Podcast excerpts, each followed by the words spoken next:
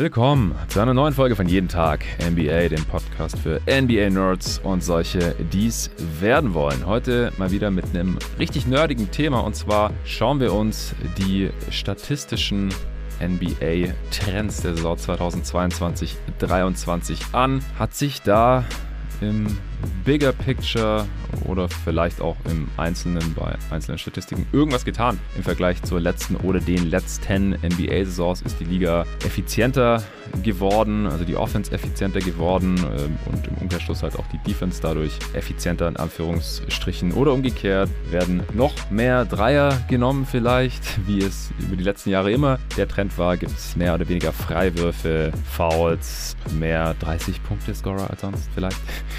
Äh, und so weiter und so fort. Das äh, gucke ich mir heute alles an äh, mit dem Fachmann für NBA-Statistiken im deutschsprachigen NBA-Kontext natürlich, dem Jerry Engelmann. Hey Jerry, wie geht's dir? Hey, alles gut bei dir? Ja, ich bin wieder zurück im kalten Deutschland und gerade zum ersten Mal seit Mittwoch draußen gewesen, weil ich die letzte Woche ja krank war. Äh, auf dem Fahrrad, ah. auf dem Weg äh, zum Coworking uh. Space. Ich sitze hier in der Booth und ich hatte keine Handschuhe an und habe es bitter bereut. Es hat Minusgrade. äh, ganz oh, anders als noch in der Woche davor in Marokko, wo ich war und natürlich auch ganz anders als in Thailand, wo du jetzt gerade bist. Wo, wo bist du mittlerweile? Ist es schön warm? Ja, hier sind 30 Grad in oh. Nordthailand, ja.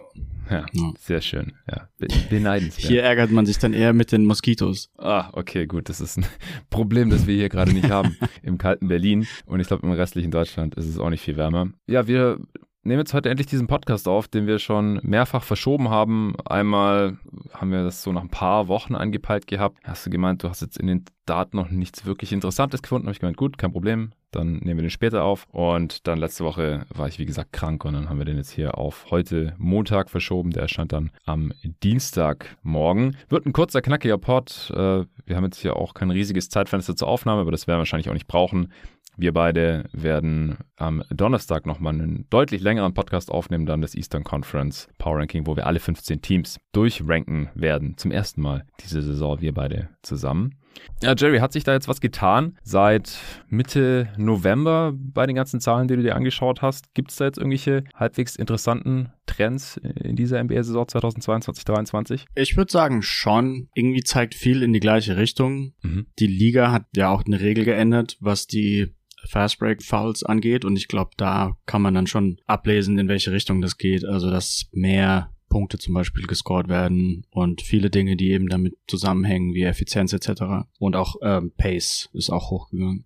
Ich habe eine ziemlich lange Liste. Ich glaube, ich habe hier 18 verschiedene Stats, die sich geändert haben. Ich habe jetzt mhm. nicht beurteilen können, ob das statistisch signifikant ist, wie man es nennt, aber es sind viele, viele Stats, die hochgegangen sind. Allerdings, vielleicht könnte man damit anfangen, eine interessante Stat, die runtergegangen ist, weil sie eigentlich, interessant deswegen, weil sie eigentlich immer hochgeht, ist die Drei-Punkt-Rate. Ja. Das ist mir auch aufgefallen. Wir haben ja. eigentlich zum ersten Mal äh, seit der zurück wieder Zurückversetzung der Dreilinie Ende der 90er, dass es signifikant weniger genommene Dreier gibt in der Liga im Vergleich zur Vorsaison. Also das ist echt ein bisschen seltsam. Da hatte ich jetzt auch nicht so wirklich auf dem Schirm. Redet gefühlt keiner drüber. Ich Stimmt, ja. kann mir das nicht so wirklich erklären. Hast du eine Erklärung dafür? Also meine Erklärung wäre für sehr viele von den Statistiken die so ein bisschen hochgegangen sind, ist, dass das alles so ein bisschen mit den Fast Breaks zusammenhängt. Mm. Und dass einfach die Liga mehr Fast Breaks läuft. Also ganz kurz, die Regeländerung, die vorgenommen wurde, ist, dass jedes ja. Foul, ähm, was einen Fast Break stoppt und die nicht, ähm, das Foul nicht irgendwie so ein richtig gutes, normales Basketball-Foul war, wo man eine Chance hat, an den Ball zu kommen oder so, sondern einfach nur so an der Hüfte gehalten zum Beispiel, dass die Art von ja, Fouls... Von hinten reingeschlagen. Genau. Die führen jetzt zu einem Freiwurf von einem Spieler einer Wahl. Also da kann jeder den, den einzelnen Freiwurf nehmen. Es muss nicht mal der sein, der gefault wurde. Das ist natürlich ein sehr großer Bonus, dass auch noch die, die Auswahl besteht. Und dann kriegt man ähm, einfach Seite Einwurf. Das heißt, man kriegt, ja, also 0, was wirft der beste Freiwürfer von einem Team? 0, 8, also 85 Prozent oder so Freiwurfquote wird er ja. wahrscheinlich schon haben. Ich glaube, dann hat man zusätzlich noch den Effekt, dass man, dass Teams eben das realisieren, dass diese Fouls sich nicht gut auswirken auf die defensive äh, Effizienz und man dementsprechend dann vielleicht solch, solche Fouls schon gar nicht mehr begeht und dementsprechend dann auch mehr Fastbreaks stattfinden. Und dann kommt halt eine ganze Reihe an, an Sachen, dass man mehr, also zum Beispiel man hat mehr Punkte jetzt in der Zone. Also Points in the Paint ist hochgegangen was ich gesehen habe, von 45,5 pro 100 Possessions letzte Saison auf 49, also um vier Punkte. Mhm.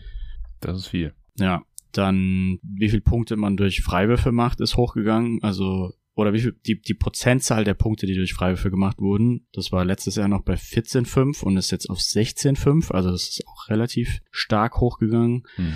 Ja, also da gibt's so viele verschiedene. Dreier Trefferquote ist hochgegangen, sehe ich, habe ich bei mir gefunden. Das Ja. fand ich relativ interessant. Aber nur wenig. Ja, aber glaubst du, es hängt damit zusammen, dass weniger Dreier genommen werden? Das würde vielleicht auch Sinn machen. Also laut meiner Übersicht, ich schaue jetzt hier auf Basketball Reference, ist es 0,2 Prozent im Vergleich zur letzten Okay. Saison, wo die Teams aber auch echt schlecht in die Saison gestartet sind. Ich habe letztes Jahr im November so einen ähnlichen Podcast aufgenommen, damals einen Solo-Pod und da waren die bei 34, Komma irgendwas Prozent. Ich kann gerade nochmal nachschauen. Ich habe das hier. 34,3 Prozent. Ja. Damals war zu dem Zeitpunkt deswegen zum ersten Mal seit Ewigkeiten der durchschnittliche Drei-Punkte-Wurf wieder weniger wert als der durchschnittliche Zwei-Punkte-Wurf. Okay. Und ich glaube, das könnte auch ein kleiner Faktor sein, also mit dazu beitragen. Das eine ist natürlich klar, mehr Fastbreaks. Im Fastbreaks gibt es tendenziell mehr easy Zweier, Layups, Dunks und so weiter. Und deswegen ähm, insgesamt jetzt ein bisschen weniger Dreier zum ersten Mal seit Ewigkeiten, äh, die überhaupt genommen werden. Aber vielleicht auch, dass Teams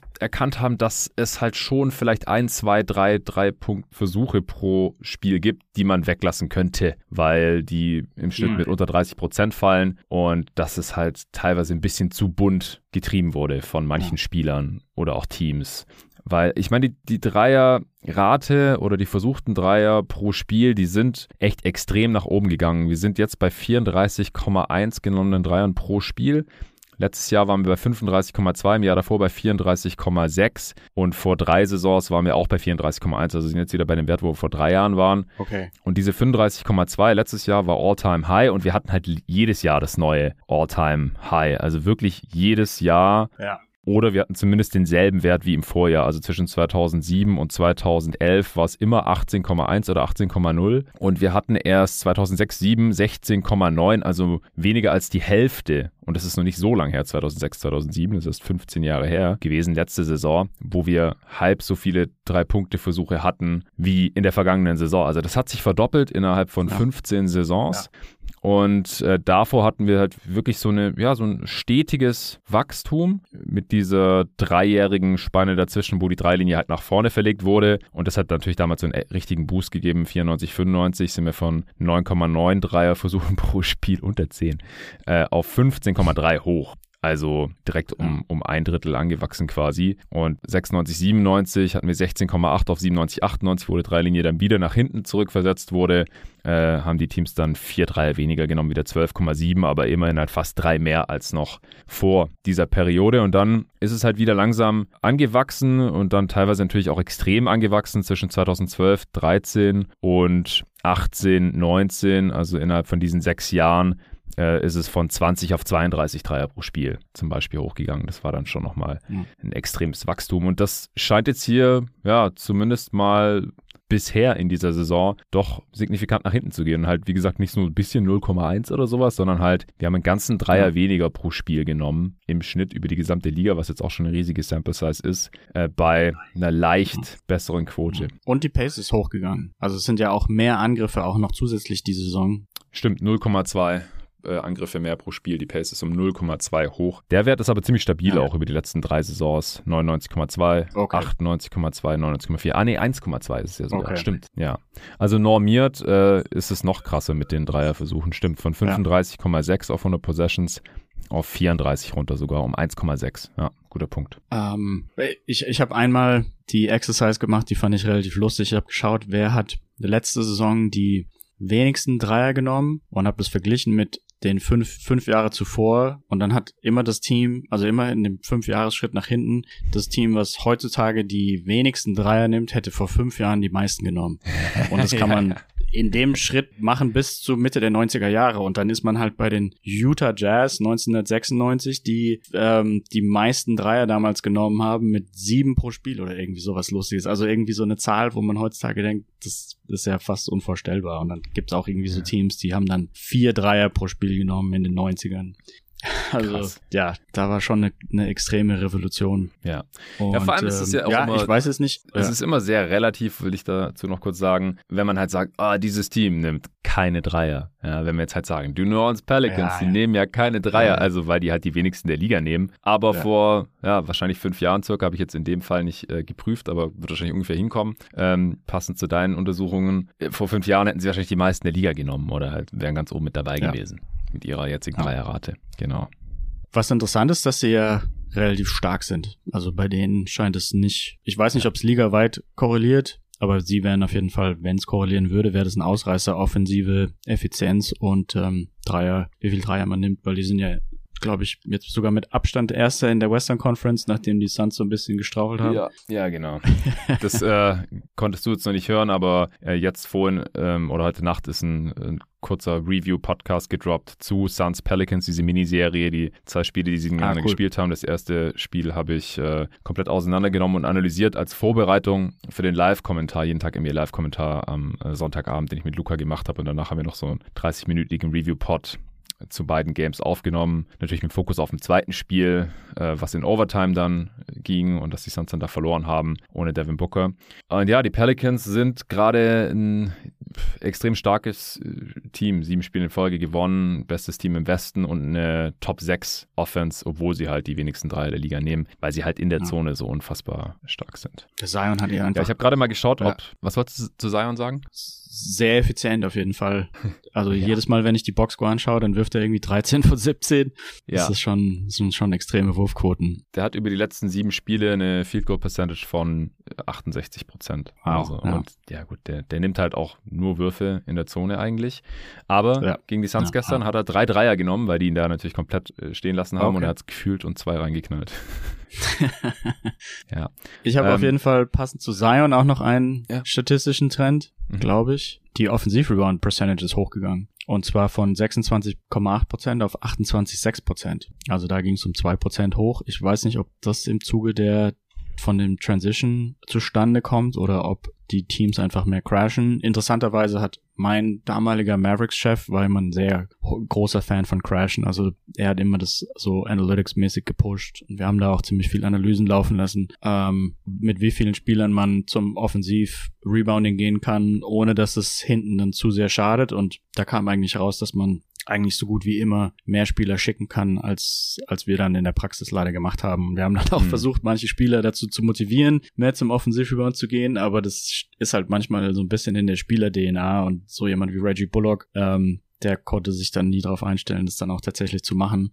Mhm. Ähm, die andere Idee wäre natürlich, dass halt auch einfach dadurch, dass es mehr Fastbreaks gibt, da sind natürlich auch dann die, die Offensiv-Rebounds leichter zu holen, falls der Ball dann beim Layup nicht reingeht, weil natürlich viel weniger von den großen Spielern dann da sind und man dementsprechend, der ist ja auch weniger Boxouts stattfinden etc. Ja, also ich weiß nicht, wie es sich jetzt in den letzten Wochen entwickelt hat, aber ich habe vor ein paar Wochen, am 23. November war der erschienen, äh, Pod von Seth Partnow äh, gehört, der ja auch früher für die Bucks ähm, im Analytics Department gearbeitet hat. Ich habe das sogar geleitet und äh, mittlerweile ja auch wieder im NBA Media äh, Kontext arbeitet äh, für die Athletic und bei den Kollegen vom Dunked On Podcast mittlerweile auch. Der hat einen Pod, der heißt Callin Shots und da hat er drüber gesprochen, auch über das Offensivrebounding. Und da war es zumindest noch so, da war die Saison ja einen guten Monat alt, dass die Offensivrebound-Rate bei den Zwei-Punkte-Würfen nicht hochgegangen ist, sondern bei den Drei-Punkt-Würfen.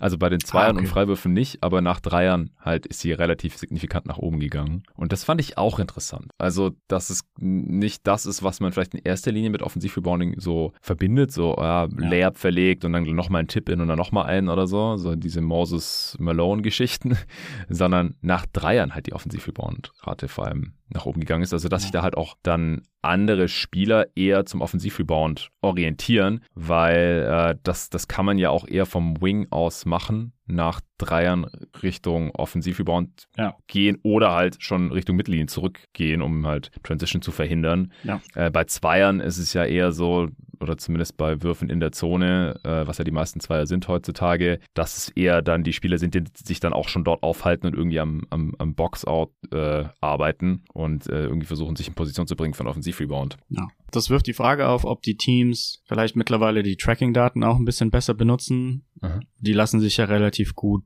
ähm, dafür verwenden, dass man schaut, wo die Würfe, wo die, die Rebounds oder die, die, die Bälle quasi hinprallen, wenn sie daneben gehen. Und dann kann man für jeden Offensivspieler der Dreier wirft, so ein bisschen so ein Profil erstellen, okay, so eine Heatmap, also okay, wenn der daneben mhm. wirft, dann landet der Ball tendenziell in der Region und wenn der daneben wirft. Und ich denke, dass die, die verteidigenden Teams sich wahrscheinlich nicht die Arbeit machen, das für jeden einzelnen Gegenspieler rauszusuchen, aber als ein Team, was dann zum Offensivrebound geht, wird es wahrscheinlich schon Sinn machen, dass man weiß, okay, Tim Hardaways Würfe, wenn die daneben gehen, dann landen sie an der Freiwurflinie tendenziell etc. Mhm. Ja, ja, interessant. Ja, ich habe gerade mal geschaut auf Clean the Glass, die Transition Frequency ist gar nicht so stark gestiegen von 15,0% auf 15,4% und äh, auch League Leader und letzter, was die Frequency angeht, da hat sich nicht viel getan. Also letzte Saison war, hatte der League Leader eine Transition Frequency von 18,9% Memphis. Diese Saison sind es 19% Toronto und die Teams, die am wenigsten in Transition gehen, da sieht es ähnlich aus. Letzte Saison Houston 12,2% und diese Saison dürften es die Mavs sein. Nee, wieder Houston 12,2. Genau, gleich auf mit den Mavs, die auch bei 12,2 sind. Also die, die Fast Break Points, mhm. habe ich gesehen, sind hochgegangen, aber ich bin mir nicht sicher, ob da dieser Freiwurf mit einberechnet ja, wird. Ja, ja, guter das, Punkt, das könnte so sein. Das wäre komisch. Da muss man ja. mal bei der Liga nachhaken. Ich weiß nämlich auch nicht, ob das wirklich jemand, jemand mal zur Sprache gebracht hat. So ist der dann Teil von dem Fast Break oder nicht, der Freiwurf? Keine Ahnung. Aber also, wenn man auf NBA.com schaut, dann sind die Fast Break Points ähm, pro 100 Possessions hochgegangen von 12 auf 14. Was jetzt auch nicht die Welt ist, aber ein bisschen. Ja, aber es ist ja schon relativ ja. viel. Also ein. Sechstel, ein Siebtel mehr Punkte. Ja. Das ist auf jeden Fall mehr als 0,4 Prozent oder Prozentpunkte. ähm, ja, ich glaube, dass Fastbreak-Punkte und Transition unterschiedlich erfasst werden. Fastbreak-Punkte orientiert sich, glaube ich, daran, wie viele Sekunden von der Uhr runtergegangen sind. Und Transition ja. wird wahrscheinlich eher per Play-by-Play -play getrackt. Ähm, also ein bisschen, bisschen äh, detaillierter oder differenzierter. Ja, äh, die Liga ist auf jeden Fall nochmal effizienter geworden. Wir haben, also im Gegensatz zur Dreierlinie, hat sich dieser Trend fortgesetzt, dass wir jedes Jahr die, den effizientesten Basketball der Geschichte sehen. Letztes Jahr hatten wir ein Offensivrating von 112,0 laut Basketball Reference. Ähm, wobei, war um 0,3 runtergegangen, weil die Dreierquote äh, um 1,3 Prozent runtergegangen war. Also die hat sich dann nach diesem äh, ja, ziemlich ineffizienten ersten Monat, den ich vorhin erwähnt hatte, 34,3 Prozent, am Ende der Regular Season auf 35,4 Prozent eingependelt gehabt, äh, was wieder so ungefähr auf dem Niveau der Saisons 18, 19, 19, 20 war und auch auf dem Niveau dieser Saison ist. Aber die Vorsaison, wo wir über weite Strecken keine Fans hatten, da waren es 36,7 Prozent gewesen 2020, 2021, also fast 37 Prozent Dreierquote, was äh, ja. die beste Dreierquote all time war. Und äh, deswegen hatten wir da ein Offensivrating von 112,3 gehabt. Letzte Saison dann 112,0. Äh, aber ansonsten gab es halt diesen Trend, dass eigentlich jedes Jahr die Liga immer effizienter wurde und deswegen halt auch ja die Definition von einem durchschnittlich effizienten Spieler natürlich da auch immer ein bisschen sich mit verändert hatte. Äh, jetzt ist das Offensivrating ja. bei 112,8. Also wenn man sagt, oh, der hat ein Offensivrating von 112 oder 113, das ist ziemlich genau der Durchschnitt. 110 ist schon leicht unterdurchschnittlich. Vor fünf Jahren wäre 110 halt noch äh, überdurchschnittlich gewesen. 2017, 18 war das Offensivrating noch bei 108,6 zum Beispiel in der Vorsaison 108,8 so um den Dreh. Und vor zehn Jahren war so, das hatte ich ganz lange immer im Kopf, ähm, so ein 105er, 106er Offensivrating war da Durchschnitt. Jetzt ist es 113, obwohl die Dreierquote, wie gesagt, ein bisschen runtergegangen ist. Das Offensivrating, das lässt sich auch mit den offensiven vier Faktoren erklären. Wir haben es ja hier auch schon ein paar angerissen. Das eine ist natürlich Effective Field Goal Percentage, also Zweier- und Dreierquoten zusammengenommen. Und Offensiv-Rebound-Rate, der hast du ja schon angesprochen, ist auch höher als sonst. Und äh, dann haben wir auch mehr Freiwürfe, das hast du ja vorhin auch schon angeschnitten. Ähm, glaubst du, das ist nur die Take-Foul-Rule oder denkst du, es gibt noch andere Gründe für die höhere Freiwurfrate? Gute Frage. Ich, was ich mich so ein bisschen frage, auch in Bezug auf die Offensiv-Rebound-Rate, ob so ein Spieler wie Zion vielleicht allein schon das so ein bisschen nach oben schieben kann, weil er ja in vielen von den Statistiken, die wir angesprochen haben, relativ gut ist. Aber wäre vielleicht, wäre vielleicht ein bisschen zu viel verlangt von nur einem einzigen Spieler. aber er hat ja schon eine extrem gute Feldwurfquote. Also ein Spieler nicht, aber ein Team also ein 30. der Liga sozusagen, die haben da alleine schon relativ viel Gewicht. Ich kann mich zum Beispiel erinnern, als ich letztes Jahr diesen Podcast aufgenommen habe, mit dieser niedrigen Dreierquote von 34,3. Die Utah Jazz hatten einen ziemlich kalten Start als Team von der Dreierlinie. Und damals hatte David Locke, der okay. ähm, ja, Beatwriter oder ja. Radio-Analyst von den Utah Jazz, der auch dieses Podcast-Network hat, Lockdown. der hat damals gesagt oder getweetet, auf jeden Fall hatte ich das irgendwo mitbekommen, dass wenn die Utah Jazz dieselbe Dreierquote hätten wie in der Vorsaison, dann wäre die Liga-Dreierquote Dreierquote auch auf demselben Niveau wie der Vorsaison. Mhm. Also allein die Utah Jazz ja. äh, hätten da als Team, die natürlich auch unglaublich viele Dreier genommen haben, hätten da schon das Zünglein an der Waage sein können. Ähm, letzte Saison hatten wir ja zu Saisonbeginn weniger Freiwürfe, weil wir da ja auch so diesen Point of Emphasis hatten, dass äh, man halt nicht mehr diese Mhm. Ähm, Fouls, wo der Offensivspieler den Kontakt sucht, gepfiffen hat. Ja, und das ja. wird ja dann immer, wenn man diesen ja. Äh, Point of Emphasis hat, also bei den Refs, die bekommen dann halt von der Liga so eine Anleitung, hey, pfeift das jetzt mal bitte so und nicht mehr so, dann wird das normalerweise den ersten Saisonmonat oder die ersten Wochen auch komplett übertrieben. Und dann pendelt sich das normalerweise wieder ein, und das war halt auch zusammen mit der niedrigeren Dreierquote letzte Saison der Hauptgrund dafür, dass wir weniger Freiwürfe hatten deswegen auch eine ineffizientere Liga. Und dann zum Ende der Saison war die Freiwurfrate aber wieder normal. Also finde ich auch gut, dass es immer noch einigermaßen so, aber auch nicht mehr ganz so streng, dass man macht einen Pumpfake und springt dann in den Defender rein zum Beispiel. Ja, ja. Ähm, ja. Oder was wir zum Beispiel im Spiel Suns gegen Pelicans auch hatten, wenn der Offensivspieler äh, versucht beim Dreier einen Foul zu ziehen, indem er halt äh, ein oder beide Beine so nach vorne rausstreckt und sich dann hinfallen lässt, dass es dann oft sogar einen Offensivfoul gibt. Da gab es eine Challenge äh, von den Pelicans, dass die sie dann auch gewonnen haben, als Zion Chris Paul bei einem Dreier gefault hatte vermeintlich und dann war es aber ein Offensivfoul. Also ja. solche Sachen, die, die wiegen da auch immer schwer. Was ich interessant finde, ist, dass die Liga zumindest einem Schiedsrichter, ich weiß nicht, ob sie es allen gesagt hat, aber es gibt einen Schiedsrichter, der pfeift unglaublich viele Schrittfehler diese Saison. Palming oder andere Schrittfehler? Äh, ja, genau, diese Palming, also ja. dass man, oder Carrying, das ist wahrscheinlich ja. fast das gleiche. Same. Oh, und ich glaube, da gibt es einen, der pfeift im Durchschnitt doppelt so viel wie die anderen Schiris. Und in, also da sieht's, wenn man dem seine Spiele schaut, dann kommt es einem so vor, oder es gab auch irgendwie so eine Pressemitteilung, dass die Schiedsrichter jetzt mehr drauf achten sollen oder was auch immer. Genau, auch dieser Point of Emphasis, ja. Genau. Und wenn man die Spiele schaut, dann wundert man sich eigentlich, dass das Offensive Rating hochgegangen ist. Aber ich glaube, da gibt's halt wirklich einen Schiedsrichter, der nimmt es halt extrem ernst und die anderen pfeifen halt doch so ziemlich genau wie in der Vergangenheit. Insofern, äh, da reicht es wahrscheinlich nicht aus. In dem speziellen Fall jetzt. Ja, also das ist auch eine, eine Sache oder ein Trend, den ich auf jeden Fall noch ansprechen wollte, dass die NBA auf jeden Fall diese Carrying und Palming Violations, also äh, Schrittfehler oder Doppeldribbling, wie auch immer man es nennen will. Also wenn der Offensivspieler ja. den Ball mit seiner Hand halt zu sehr führt, dieses Schaufeln nennt man es auch im Deutschen.